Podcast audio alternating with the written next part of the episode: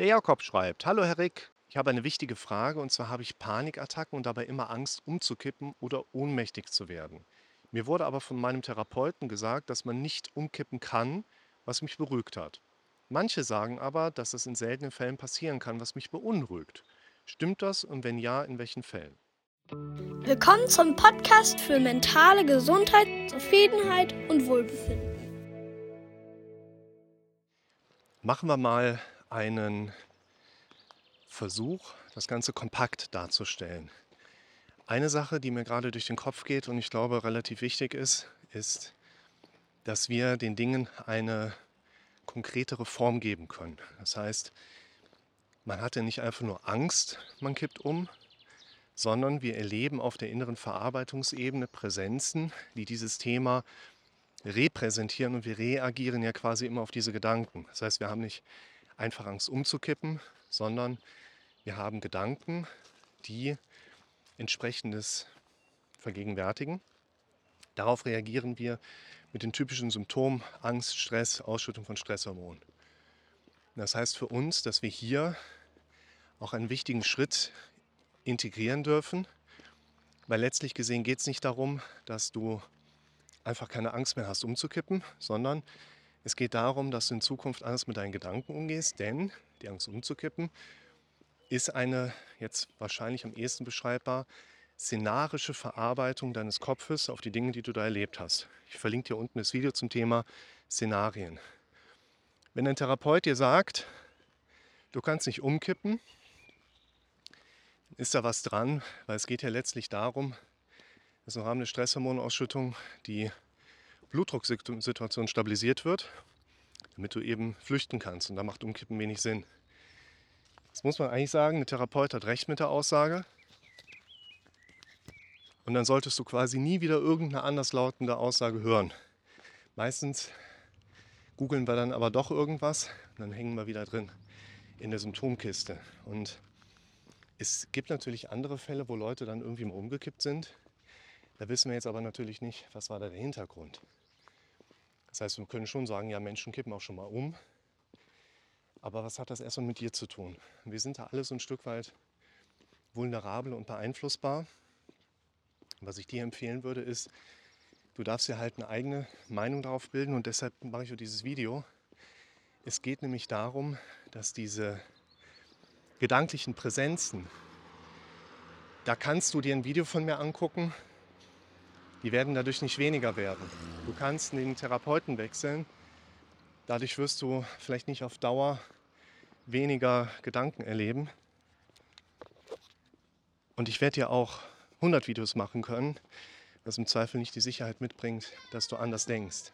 Es geht nicht darum, dass du eine Therapie machst und müsstest dann weniger der negativen Gedanken ertragen. Es geht darum, dass du in Therapie lernst, mit den normalen, gesunden aufkommenden Gedanken umgehen zu können.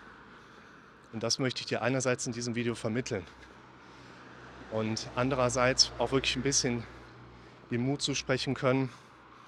In den meisten panikartigen Situationen spielt das Umkippen eine untergeordnete Rolle. Und wir reden hier, aha, wir wechseln die Straßenseite. Wir reden hier über eine, ich nenne das gerne subjektive Synkopeneigung. Das heißt, der Betroffene hat das Gefühl, er würde gleich synkopieren, also das Bewusstsein verlieren, was man aber quasi im EKG oder im Blutdruck oder in der Pulsfrequenz nicht nachweisen kann. Also wir haben keine objektivierbare Synkopeneigung, sondern eine subjektive. Genauso wie bei der subjektiven Luftnot. Der Patient gibt an, Luftnot zu haben. Wir können es aber nicht zum Beispiel über die Sauerstoffsättigung objektivieren. Und das ist tatsächlich ein Punkt für dich, lieber Jakob, die Wahrscheinlichkeit, dass du umkippst wegen Angst, wegen Panik, ist äußerst gering. Es ist nicht unmöglich. Du darfst dir aber auch vor Augen führen, das ist ja gar nicht dein Ziel, Komma, sondern Doppelpunkt. Und das ist nämlich der eigentlich wichtige Punkt. Es geht um die Präsenz auf deiner gedanklichen Verarbeitungsebene. Und wenn du dir von zehn Leuten bestätigen lässt, du kippst nicht um, aber ein Elfter sagt dir, was könnte passieren, hängst du direkt in dieser Vulnerabilitätskiste drin. Und das ist für mich ein Thema, da möchte ich mich quasi jetzt nicht in eines der Lager einreihen und sagen, du kannst nicht umkippen oder kannst umkippen, sondern die die Richtung nochmal aufzeigen. Es geht um die Kommunikation mit dir selbst. Es geht um Vertrauen in den eigenen Körper, es geht um Vertrauen in das eigene Denken. Und das, was du aus meiner Sicht lernen solltest, ist quasi, denk doch, was du willst. Denk das, was dir gut tut. Denn wir bewegen uns hier eigentlich in dem typischen Konstrukt von ja, letztlich auch psychischer Störungsaffinität. Die meisten Störungen bauen darauf auf, dass Unzufriedenheit im Leben ist oder sogar vorherrscht, beziehungsweise wir einen Kopf haben, der selbst normal gesunde, auftretende Gedanken und Szenarien als krankhaft beschreibt und hier der Prozess der Hirnphysiologie eine wichtige Rolle spielt. Wir glauben nicht an das, was richtig ist, wir glauben an das, was wir am häufigsten gehört haben. Und ganz gerne ist in unserem Kopf auch so ein Missverhältnis von 5 bis 10 zu 1, von negativ zu positiven Gedanken, was Glaubensaffinität angeht, aber auch was so ein Schwerpunkt in emotionaler Verarbeitung angeht. Das heißt, wenn du einen positiven Gedanken erlebst und erlebst dann einen negativen, dann musst du theoretisch 5 bis 10 positive hinterherdenken, um wieder bei neutral Null zu sein. Das heißt, hier reden wir eher über die Lernstrukturen unseres Gehirns. unser Gehirn, das verlinke ich dir auch mal unten.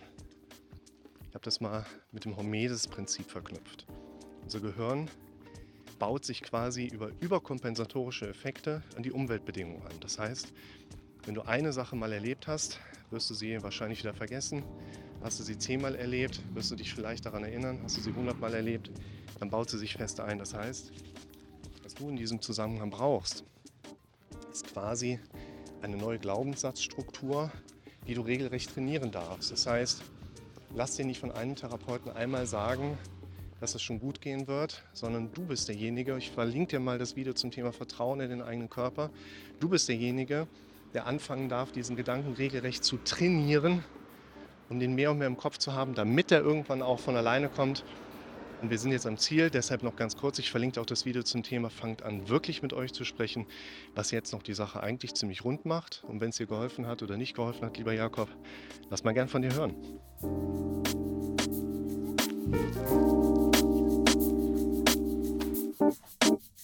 Musik